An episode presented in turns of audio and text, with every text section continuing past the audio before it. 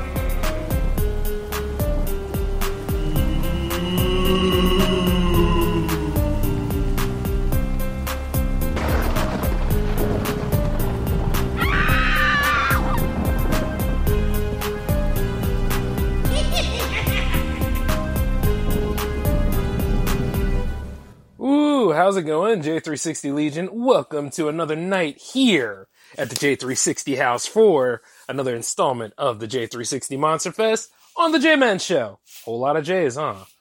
Well, I'll be honest with you all. As regarding the uh, werewolves, the reason why I've been waiting on this episode is, is because I was waiting for this movie to come in. You know, Wolfen, one of the greatest werewolf movies of all time in addition to like Wolfen is kind of like say how Fright Night was for vampire films in the 80s. Or then again, you could say it's a tie for uh, Silver Bullet, or you could also say like one of the other movies we're covering today, which is The Howling. But Wolfen is up there. Very well done film. So, I can always wait till next time. But I already have two to cover the slate, and uh, we're to revisit a classic too. And I hope you're all doing fine because guess what? It is the 23rd. So, you know, the 31st, it'll be here soon enough. But then again, some of you still, ah, if any of y'all are really running late, you know, you can go ahead and just make your costume. I mean, after all, you need is the white sheet. You just put it on yourself and, uh, you know what? Never mind. Never mind. Negative connotations. Don't even think about doing that. Not even, not even in your dullest moments. Just go get like some, uh, baking soda or something like put it in your hair or dust it around you. Make yourself look as ghastly as you can. As for me, I don't have that problem because you see, the J-Man is naturally hairy. So if I just keep my full beard where it needs to be and I just go ahead and let like my hair grow into a little bit of an afro and stuff and pop some contacts in and grow my nails out, I pretty much got my costume already. Not to mention, you know, uh, all I gotta do is wear like one of my cloaks and stuff, and that'll work. I either be a monster with style, or I just go ahead and be the blackest werewolf you've seen yet. I wonder if there is a black werewolf movie. There probably is, though. I mean, I discovered Blackenstein not too long ago, so I wouldn't be surprised if there was one. Uh, but other than that, though, I hope you all have been doing fine and keeping things in your ghoulish delights. You still got plenty of time until the old evening hours. And hell, some of you guys celebrate in November anyway.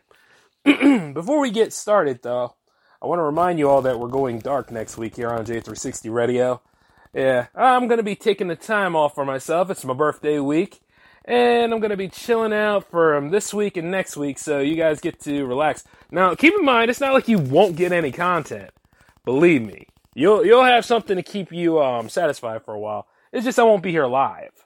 So, you know, until then, if you guys want to give a shout, a couple of shout outs to me, uh, my birthday's not until the 30th, so if you want to do that, you can go ahead and call the J360 hotline number, leave a couple of voicemails. That number will be 240-903-1634. Keep it clean, but then again, if it's really funny, I really don't care. I'll, I'll play it back anyway when I come back. But, till then, let's get into it though. We do have some movies to cover the slate. we have The Howling, and we have Wolf, 1994 Wolf, with Jack Nicholson in it. And he did a fine job in this movie. And we also have Revisiting the Classic by the man Lon Chaney Jr. himself, The Wolfman 1941. Actually, let's go ahead and get that out of the way because I covered it a lot on the first Monster Fest last year. But you see, looking back at it again, this movie is still pretty suspenseful and it managed to hold the tides of time. And I've noticed a trend with certain films, especially with this going into the other ones that I've seen today. Werewolves got a thing for the blondes, don't they? It's usually the main actress is a blonde woman. now, now, now, before some of y'all say like, oh, oh, what, blondes do it better? I guess in the werewolf universe they kind of do, unless you count like Underworld. But, you know, it's, it's very interesting that each movie that I've seen for the Monster Fest lineup today pretty much has, you know, the, the main actress has blonde hair. Nothing really bad happens to them other than they're thrown into peril and they're almost killed. But in Wolf circumstances, I mean, she managed to get something a little bit different. I mean, Michelle Pfeiffer back in the day, remember when everybody was about her because her role as Catwoman? Yeah, like in that particular movie, she did get like a whole lifestyle change as soon as uh, she interacted with uh, James Spader as a Wolfman. So you know, and man, he he did a pretty fantastic job as well. You know, I've been describing Wolf a lot. Might as well jump into that one first. Ah, ah, the '90s. You remember the '90s, right? The '90s, you could get away with a lot of things. I mean, Shaquille O'Neal thought he could rap and be a genie, and eventually play a steel. And then, not to mention certain other movies that should not be named on this show. But you see, he get away with a lot of stuff in the 90s. I think there was a grown up movie with Peter Pan in it, as of course, it was called Hook. And despite what anybody says, Hook is a damn fine film. No matter what anyone says. Whatever your gripe is, it was good. But you see, there was a gem nestled in the 90s and that particular gym was called Wolf, featuring Jack Nicholson, Michelle Pfeiffer, James Spader, Christopher Plummer playing himself, you know, as the uh, the ruthless yet kindly rich man who seems to just show up there just either to be, hmm, I, I want to buy this company today, and I want to demote the uh, lead editor in charge for his younger assistant because you know basically he's too old and we can't move on with him. And you see Jack Nicholson playing the role of the editor in chief, Will Randall, who is going through a existential crisis. You know, he's getting up there in age. He's not really feeling himself. He's not as a shark like he would be. And you see, little did he realize though, that his best friend and former understudy, played by James Spader, is gunning for his job left and right. And you see, James Spader is one of those kind of people back in the day. I don't know what it is about him. I think as I look through his filmography, the only role that seems to be like he's a good person in, like like a, one of the heroes I want to say is Stargate, because every other role it seems to be pretty nasty. You know, like one of those Molly Ringwald films. I think was Pretty in Pink. I mean, he was a insufferable jerk in that one, and then you look at all the other movies where he played as a rich prep, and it's like wow, man. it's like, he really, he really eventually would become Ultron for all of us. And this movie was no different because he was insufferable. He was like this one guy that was in J360 that tried to kiss up to me for some reason. I'm like, you know, pal, don't kiss up to me. I don't like it. It's not cool. Forget you. And I threw his behind out too as soon as I canceled the show. I do not like kiss ups. Never have, never will. So if you ever plan to work with me, just be yourself, okay? But going into it though, AC, he also, see, the thing is, is that this guy was not only gunning for his job, he was gunning for everything about him. And he was like, uh, what would you want me to do? Uh, tell me what I need to do, Will and, and I'll go ahead and I'll do it, and yada yada yada. And see, people like sycophants. They like sycophants like that because you know that's somebody they can control and somebody they can easily mold into something. But whenever you meet somebody like that, you know there's something ulterior underneath of it, and that's one of the things that you should keep an eye on. And you see, the thing is, Will Randall knew about it, but Will Randall, he's up there in his age. Will Randall is uh, Jack Nicholson, by the way. He's up there in age So he doesn't really feel like he should, you know, fight back. And he's become pretty much a doormat. Anybody could walk all over him. The only two that were on his side was his secretary and his um and then one of his top salesmen that would work with him, who later plays as um who later plays on Frasier, I think as Niles. Yeah. But you see, the thing is, Will Randall's life is about to change. Because one night he was strolling out in the backwoods of New England, aka Vermont, because that's where all this stuff usually happens. He manages to ride through the snow drifting areas and hits a wolf. And when he hits a wolf, it's kind of brutal for when you look at it for 1990 standards. It's like, yo, he really nailed him in that one. And so he came out there to see how badly he hit the wolf. Now, any other person would have just drove on through, not even looked back, because it's already bad enough you hit an animal, right? And there's no damage to the car, so you might as well keep going. And there was no damage to his car. But he looked over at the wolf and he tried to see if it was still alive, poked it with a stick and everything, picked it up to move it out of the way. As soon as he grasped upon that wolf, the wolf bit him. and, and, it was kind of it was kind of funny. I was sitting there, I was like, "Oh man, he's he's surprised that he ain't been mauled by that." I don't know. I'm looking at the clip right now. It was like, "Oh my god!" But you see, the fact that he got bit by it, that one bite there will happily change his life for the rest of his days, because as soon as he went back home, he managed to see his wife, his humdrum lifestyle. We see like how he's going to be demoted soon enough because Christopher Plummer's company bought his company, and they're like, oh, we're not going to keep him. We're going to go with the younger guy. But you see, after a while, things started to change. His senses became more acute. His attitude started to shift a little bit. Even when they were at the party where he found out that James Spader got his job, you know, his wife was sitting there like, that bastard, how could he? Yada, yada, yada. And his wife was mm, a pretty brunette woman. I don't really care to know her name. But the thing about it is, she has some ulterior things too, because see, certain people, I don't know about you, but if somebody lost something that was crucial to them, nobody would be making all those kind of excuses. They'd be sitting there with their, with their partner and being like, hmm, let's make some moves. Where else can you go? What else are we going to do? And all those kind of things. You know what I'm saying? It's a team effort. But she went ahead and said all those things like she's not even a part of that ship. So that's kind of, you know, shaky. So going into it, you see Will, as he starts to become more and more of a aggressive and more attuned to what he tries to do. He tries to do a little bit of sexual pleasure with his wife, you know, renewed energy so he can go ahead and do these things. But his wife didn't seem to be too down with it. So that's another hint right there. So later on, he decides to set a meeting up with his boss to go meet her. Now, earlier at the party, he did eventually meet up with Christopher Plummer's daughter, played by Michelle Pfeiffer. And Michelle Pfeiffer, you know, hot off of that Batman Returns look, man, she's just, whoo! She was a top number then. She still kind of is, but the thing is, man, this is her at her finest. And she played a very sexy role to counter him. And after a while, you know, they had a pretty, pretty good start there. But this time, as soon as he went back to confront his boss about it and saying like, "Yeah, I, am going to leave my job. I don't need you," blah blah blah blah blah, and all that sort of thing. He and her were talking, and you can see like he and her were talking after a while because his wolf power was starting to show again, and animals just can't handle the sight of an apex predator around them, let alone the scent. Because he drove all the horses wild during the first time he was at the party. He did it again while she was on the horse.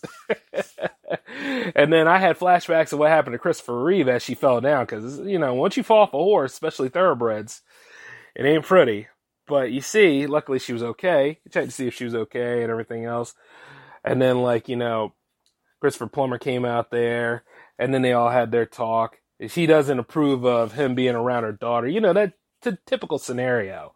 But the thing about it is, because they're both considered outcasts, they kind of find they kind of find a camaraderie together.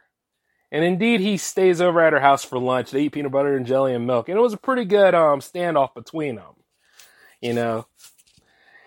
But you see, eventually he had to get back to his old lifestyle. So as he did, He went back to his home, but he could smell the scents were different. He could smell like certain things are not right. So then he was looking around for his wife, and then he started to follow her scent throughout the city. Somehow he did this. Followed her scent and went right to where James Spader's house was, and there they both were standing together. Well, technically, he went right into James Spader's house, bit him on the arm, and then utilized his wolf power to run up the stairs to see where his wife was. And there his wife was standing in the bedroom with the button down shirt that belonged to James Spader. oh man, like you know, after a while, you got to realize there's two and two to everything. Of course, she was sleeping with him. So not only did the man want his job, his livelihood, even wanted his bed and his old bag. Even though she didn't look that old, but you could tell that they've been whacking around for a while too. And I, felt sorry for him, but at the same time, I kind of knew because you see, it's not like that vibe wasn't there between him and Michelle Pfeiffer going to smash. So as I look at it, I'm like, yeah, you don't need to worry about that no more, pal. You about to get some better, some some better loving in a little bit. and in doing so, you know, he separates from her in the movie. This is where the movie gets kind of different at times because, see, he's starting to wake up with newer powers on himself. And then as he can find out that he can smell things, he can hear things, he can anticipate different things, kind of like Wolverine. And he starts to morph into the wolf because there's moments where he's running about in the city as a wolf. And then there's uh, another moment where he's chasing a deer. Yeah, he, he's, he's running after a deer and he bites into the deer. I mean, granted, it, it, it was like, you know, when they utilize the different werewolf effects, they slow down the frame rate of certain things, so you see it like he's moving a lot faster than he should. But as I see him going about it, I had Logan vibes as I was watching. I was like, Hugh Jackman, who? If they were actually thinking about doing serious X Men movies, I would have, I would have recruited Jack Nicholson to be Wolverine. I'm telling you, the, just the way it looks. If you ever look back at it sometime, check it out. But indeed, as he was moving across the landscapes, he managed to catch that deer, bite into its neck, and then had a very good hankering for it all. And keep in mind, around this time, he has been staying around um, Michelle Pfeiffer a little bit, you know, because his uh, whole thing, you know, he can't go back home. He's still trying to find a place to get to. So he starts living in like a mo- uh, hotel or an apartment set up, you know, because he, he just couldn't be around her anymore. And his wife tried to get him back because he had this big plan to go ahead and buy out every single writer that's a part of the publishing house so he can just overthrow uh, Christopher Plummer's company.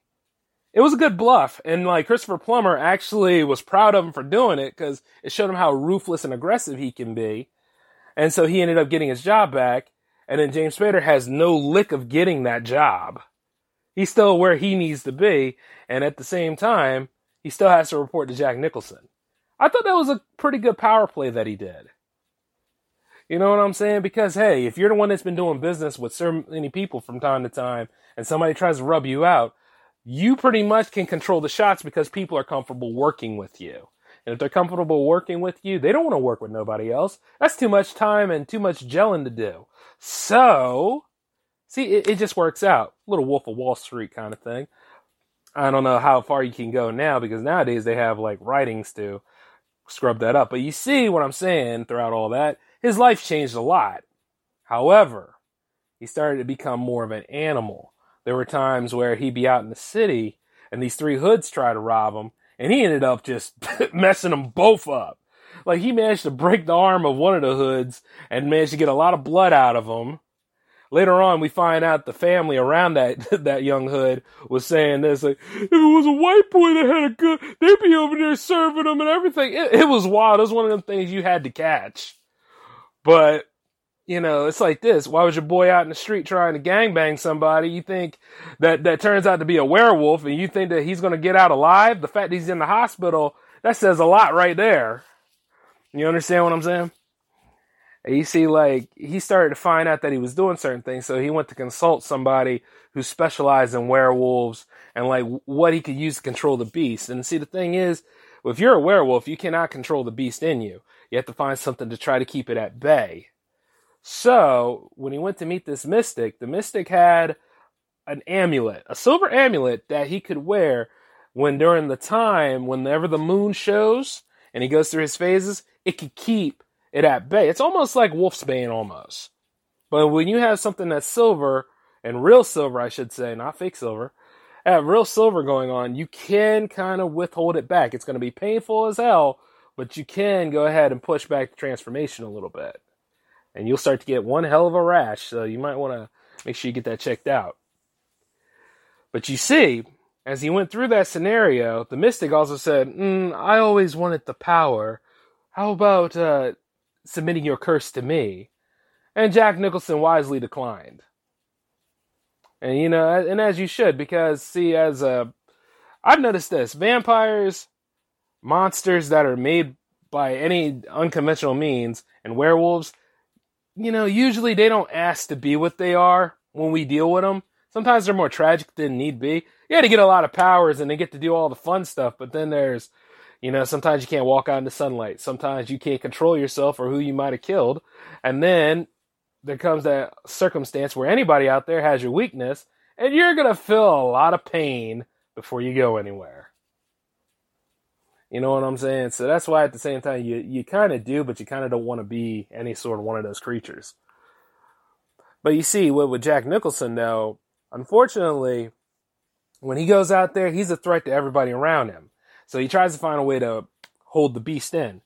Unfortunately, the person that he bit is also changing too. And as James Spader changes, he doesn't necessarily want to stay in the same cage like Jack does. And he does that by killing his wife, by ripping out her throat and everything, and try to frame him for it. And he's such a. James Spader being James Spader is just. he's such a damn liar in this movie. Because he was telling the cops all about, had this whole sob story going on and you see Michelle Pfeiffer trying to help out Jack Nicholson the whole time. She doesn't really believe him being a wolf, but then she kind of notices different things about him because, like how he takes off after they have um, the best sex ever, it seems like, or how sexually aggressive he gets. And she starts to believe after a while. And then she starts to find out certain things because as soon as we see James Spader, his eyes are not necessarily the same color anymore. They're all yellow rimmed and everything. So and he gives very dramatic details of what happened that night and still trying to frame his boss. So by all that stuff taken into account, she left the police station. The police station, the police were like, "Oh well, if she's gone, we, we don't need it anymore. We got his testimony. We'll just run with that." This is how useless the police are in this movie. But as soon as James Spader found that out, he was like, "Oh, oh, she's hoarding him and everything." Well, I'll get to the bottom of this. Because, see, that's more ass for him. And not only that, that's booty that his boss is banging. And then this is the perfect time to get revenge by raping and killing her. So he drives after her. After killing all of her um, security guards who don't know the meaning of security, by the way, because she said, don't let anybody through into the gates or anything. and man, does he wreck them. James Spader is loving the role of being a uh, being a Wolfman. Hell, we should have made the movie around him. But this is a tragic story. And you see, Jack Nicholson is in the uh, stables and stuff because he didn't want to change, and he still has the uh, amulet around him. That way, so he can protect her, and she figured that's a safe space for him to be in. Because if not, he's gonna thrash around the rooms and all that stuff. So yada yada yada, onward, onward. You see, James Spader manages to catch up to him he has her right where he needs her, and he was to go ahead. He was to do the rape, but you see, the thing is, Michelle Pfeiffer held her own. So all that stuff about there's no strong female lead, y'all need to watch this movie because Michelle Pfeiffer kind of had him on the ropes there for a little bit. Sprayed CO2 around him, hit him in the head with the fire extinguisher, ran into the stables, and then like James Spader on her, trying to claw and trying to get all up in that booty. But you see, she wasn't to let it. She kept booting him in the head, all wrestling him around. I was like, yeah, she holding her own. She's doing the one thing that a lot of people tend not to do when there's a werewolf around them. And you see Jack in there, he's trying to get that amulet off because he know that he's the only one that can put a stop to it. So eventually he does get the amulet off of him and he starts to change. And you see the scenes echo back and forth because like I say, slow mo 90 movies, you know what I'm saying. So he starts to change and then he leaps over the stable and then he starts to battle James Spader on his own terms. And a lot of people say that this fight was kind of corny from time to time. I thought it was visceral. I mean, it wasn't as brutal as like say like if it was the Hulk versus the Abomination, but I like seeing two werewolves fight it out. You know, it's it's like a Discovery Channel kind of moment. And you see as they were getting down and they were beating each other up and crap, he managed to throw James Spader across the fairway in, onto the steps where he fell at. And he just shows to show that Jack Nicholson, while older, is a lot more powerful than he is. But you see, James Spader got back up. He was ready to come after him again, jump right behind him and stuff. But you see, he was caught up in mid jump by a barrage of bullets fired by Michelle Pfeiffer, which took him down into the ground. Well, not into the ground, into the fountain, where he bled out and died instantly. Now, keep in mind, there's no specification on whether these bullets are silver or not. But at this point, you don't really care because you just saw two werewolves fight it out. So it's like, hmm, all right then. And after that, you know, they, he looked at her, she looked at him, she held his hand, but he had to slide her hand, his hand away from her. He said he can't be around her right now, too dangerous. So he started to run away from her and everything, and then started to change into the full wolf because there was a full moon happening. This movie was a little different because the phases of the moon led to how you would change, not necessarily a full moon where you change into wolf. So it's one of those different five types of werewolves. We're not going to go into that right now. But you see, he did become the full wolf at the end of the movie.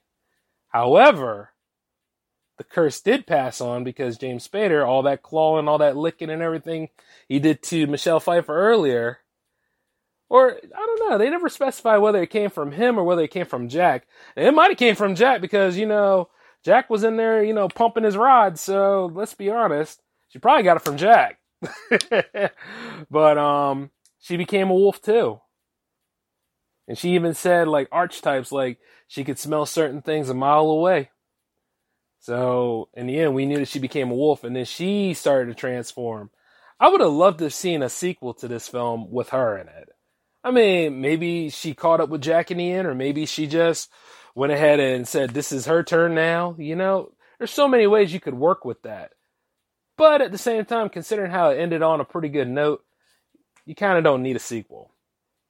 Now, let's bring the time machine back to the 80s where, you know, they were making a resurgence of horror films at certain points. I mean, you look at like Teen Wolf, you look at, at, at the same time, teen movies and horror movies were getting a pretty good boom and a mixture with each other. Like you got Teen Witch, you got um, Fright Night, and you got the Lost Boys, and then you have Wolfen, you have uh, that scene where in Fright Night where Evil Ed turned into a werewolf. Granted, he wasn't gonna go ahead and kill. He was trying to, but you see, Peter Vincent wasn't gonna let that happen and took him out with that that took him out with that rod and stabbed it right into him. Didn't stab it into him too deep though, but it's just back in those days you had practical effects when people would transform and it would just look amazing. You know? And I'll be honest on this show, I haven't really been giving Joe Dante enough credit because he directed The Howling. And The Howling was just one of those movies like, oh my god, how could I leave this behind?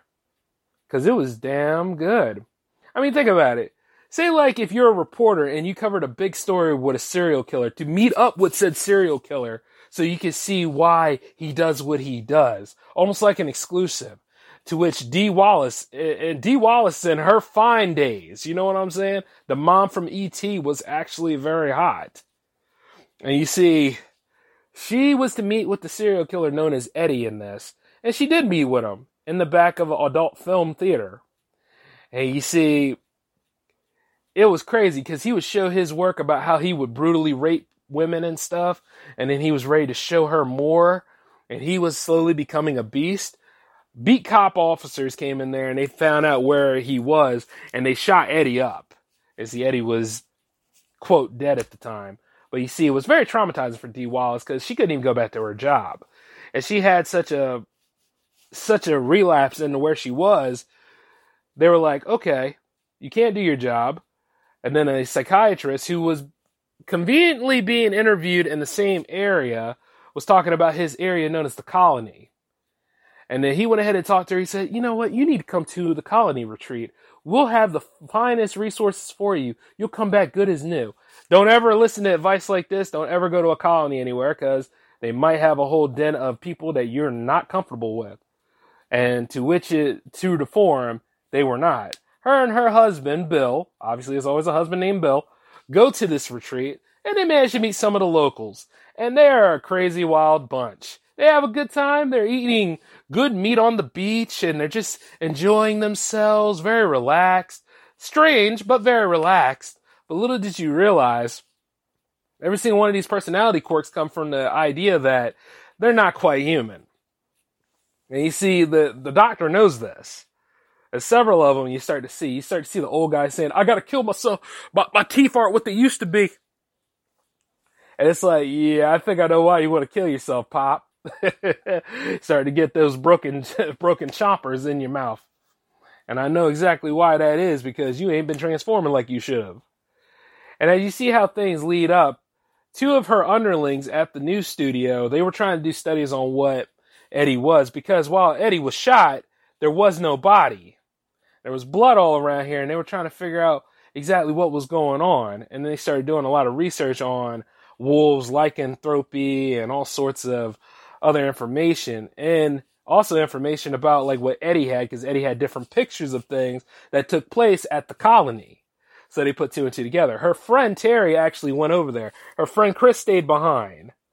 And you see, when Terry went over there and she was doing a lot of investigations, she managed to find out certain things are played out the way that they are coercing. A lot of evil, a lot of. This place is not natural. And in another scene that took place, her husband Bill gave into temptation. See, he was not a meat eater, but you see, he did hunt with the guys, and when he hunt with the guys, he found out this rabbit and stuff. He went over there to get it cooked and, you know, ready by the uh, one of the people on there. And you see, she was the temptress, pretty much. I don't care to know her name, but she was the temptress, and she liked Bill Boy because guess what? Ended up biting him. And then, after she bit him, and then Terry went over to the retreat, you see, the night afterwards, old Bill, you know, he said, I just ain't feeling it with Dee Wallace right now. I, I gotta go meet the Temptress. So he went over to the Temptress and they had an initiating ceremony. yeah, with a lot of ins and outs. And as they did that, they both transformed and you got to see all of the colony just howl the night away while Dee Wallace laid there with her, um, well, she was going through stuff throughout the whole thing. I mean, she didn't really kick in until like the second act. So she still laid up there paralyzed, whereas like, you know, Terry was still doing her investigation along Chris. And then by the time she got there, she managed to run into one of the wolves. She had her hatchet, cut that mother eh, hand off, and then all of a sudden, yeah, yeah, see, this is the show I can't cuss on cut his hand off, blood coming out of there and everything. She saw it transform back into a man's hand. And then she was like, oh, I gotta hurry up and get to the main house. So she got to the main colony house, Try to call Chris. Chris is on the line. She's like, he's like, Terry, Terry, what's going on? And then Terry's like, well, you know about all those wolves and everything? Well, here's the, and then all of a sudden, here come this full size wolf looking in there. And little did it turn to be, it was Eddie. Eddie still had the bullet holes and scars from everything of their first encounter. But see the thing about it is, Eddie wasn't the one that she cut because he's the one that's still standing there with full length hands and everything. Grabbed her up, bit on her neck, and broke everything in her. She she couldn't survive. That was the hulking mass of a man there. Nothing she could do about it. But you see, throughout all that, Bill and Dee Wallace, they were going through their whole issue with each other. And you see, the thing is, Bill's like, you know what? I, I ain't gonna deal with this right now. He's all, a lot more aggressive than he usually is. Bill was like the passive husband. You know, he's pretty much there while his wife was more or less the go-getter. And you see, well, he did own some gyms and he was about health food and all that stuff, but not anymore. The man was about eating meat and stuff after a while and a lot more aggressive because as soon as she called him out on his behavior, he pimp slapped her and everything. And then like Dee Wallace started crying, but she she went ahead and walked away from him. But as she walked away, little did she realize she stumbled into the terror room where her friend Terry is laying there dead. And then her old friend Eddie looked at her and said, "Yeah, hey." I heard you wanted to look into my mind. I wanted to show you some of my world. And he's all looking at her crazy and stuff. And like he started to transform. Like he's one of those that can actually will his transformation. And that's that's something I got to give the Howling. At least these guys can will their transformations. And then he started to change and turn into that hairy, massive beast. It, it, it was to the point where it's like, you know, if you look at the transformation sequence from that or the transformation sequence from American Werewolf in London, those guys must have had the same people working on it because it was very intense. And you see, he was about to get her too, boy. He was about to go ahead and get her, but you see, Chris managed to make it to the island. Or no, no, no, she escaped. She got away from him quickly. But the thing about it is, eventually, Chris made it to the island because, or the colony, I should say. We never specify whether it's an island or if it's just an area off off center. But you see, the thing is, Chris did make it there, and he managed to get them silver bullets in that rifle because they were about to do something up to Dee Wallace, man. And you see, as soon as he got there, he saw Eddie, Eddie looking at him, and he looking at Eddie. He got his gun ready. Of course, you know, like, he lost his gun there for a moment. But you see, Eddie's like, yeah, here, take the gun, man. Think of it as a gift. And you see, yeah, don't your dumbass know anything? because he was thinking that they were regular bullets. Eddie became the dumbass after that. Because old Chris went, pow, pow, pow silver bullets right up in him. Couldn't handle it. Fell out. And you see, eh, Chris had to make it all the way to where they were out at that barn having that hootenanny because they were going to go ahead and do something up to Dee Wallace. So as he had the gun ready and all this stuff just set to go, he looking at all them and they looking at him. And he shot one of them. He said, I got silver bullets. And then the other one looking at him saying, silver bullets, my ass. And then all of a sudden try to come at him. Chris shot him right in the throat. Blood coming right on up. They were all pretty shook then. And you see, at this certain point, the doctor even tried to say, you know, we, we can't kill Dee Wallace because Dee Wallace is a famous TV anchor. If we do that, then they'll draw more attention and all that stuff. They didn't want to listen to him anymore. As a matter of fact, the Temptress went up, Pip slapped the crap out of him, clawed him down as he laid there. And the doctor was uh, laid out for a little while because he was useless, but this was his idea anyway. And you see, as he had silver bullets, the doc even looked up and said, Oh, wow. And he walked right to him. Chris said, Don't come any closer. Shot the doctor with the silver bullets. But the doctor said, Thank God, and just died. So you see all the other ones that were still in the barn and stuff, they managed to close the door on him and Dee Wallace, slam the um, slam one of the rifles in there to keep the barn from opening. And you could see them all trying to get up and out of there. I was like, that that's not gonna hold them. Especially if a werewolf has the ability to will his transformation and bust through anything. That's not gonna hold them. But it was a good idea because they ended up having gas and they ran with the gas to light up the barn and everything else because that's what they were going to do to Dee Wallace. And you see, as soon as they got into one of the cars to escape, them homeboys were busting up out of there no soon afterwards, chasing them and everything. And then of course, you know, the whole the whole colony is werewolves. Because they had like the cop standing out there, he all grinning with his big fangs and stuff. And he's shooting at them, messing up old Chris's car. And then they got out of the car, shot him up with the silver bullets. I don't care how many rounds Chris has. It's whatever. He's the white knight for this. So he's getting into his car and they're getting into the police car getting away. And more and more of them are chasing him. And then one of them happens to be in there, claws up Dee Wallace. And yeah, so she's got the disease. Chris manages to, she manages to grab Chris's gun, shoot that werewolf in the throat, and that werewolf turned out to be Bill. Convenient, yes, but it kind of makes sense. It's poetic justice. However, the other three werewolves are still standing out there, howling the night away, left about. And then later on, we're at the television station again, where you know the Wallace is about to make her big uh, presentation, and she says, we have to prove to the world that, that they exist. And you see, the best way she could do that was to transform during a broadcast, in which she did. But at the same time, you know, you could tell that old Chris didn't want to shoot the gun again, but he had one more bullet and he had to take her out, to which he did on TV. I mean, it kind of reminds you of They Live when as soon as everything was exposed, but you see, considering how people look at TV and they always say, ah, those are special effects, it's, it's bittersweet on how it was all resolved. And then not only that, but see, there's no doctor to keep those wolves on the colony anymore. So those three wolves left the colony. And one of them turned out to be the Temptress, who was in the bar where they were pretty much debunking whether what they saw on TV was real or not.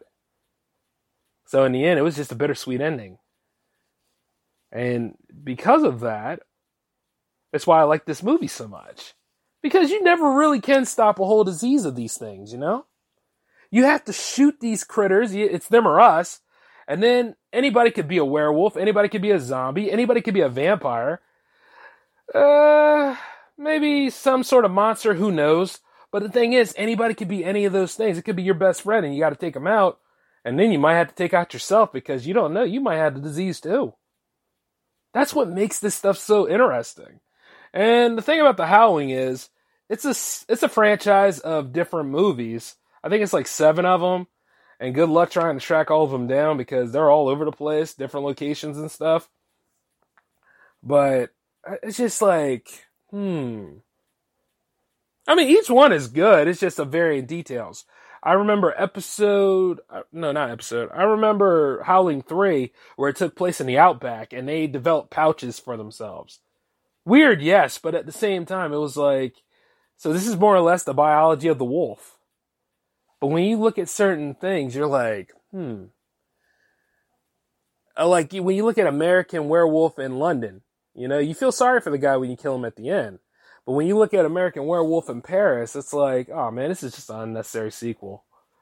Uh, depending, depending, because half the time you didn't really see the wolves in the movie until like certain periods of time, and then it's always one person that is the wolf and the other person that isn't, and a lot more CGI effects. But as I look into it for the Monster Fest this year, I was glad to go ahead and look at these two films. I mean, at the end of the day, it was just like, hmm, certain things to take care of here. Anyway, let's. Anyway, I think I've been drawing on this a little too much. As a matter of fact, we're about to end the show. So, here's the thing. For those of you out there that do love werewolves and stuff, I wanted to find you something that was good for the genre. So, tonight's gaming recommendation is Killer Instinct on Xbox. All of them. Because Sabrewulf is there. And he's one of the best characters in the game. Matter of fact, if you want to play sometime, I do have a show coming for that. So keep an eye out on it.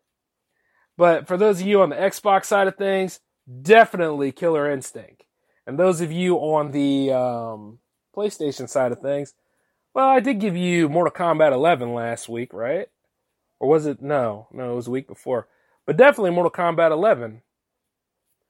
Because we will not go ahead and weigh one more than the other one. And since you're getting technically a double special this week, that is your gaming recommendation for this episode. There will be another gaming recommendation for the next episode. And you see, the thing about this is, oh wow, so Wolfen is coming. It's coming tomorrow. Oh man, you know you gotta love the mail. Anyways, this is the J Man signing off. I hope you're all taking it easy, getting where you need to be. Uh, sorry I talked your ear off too much. Actually, I'm not because we need to go ahead and cover these little things.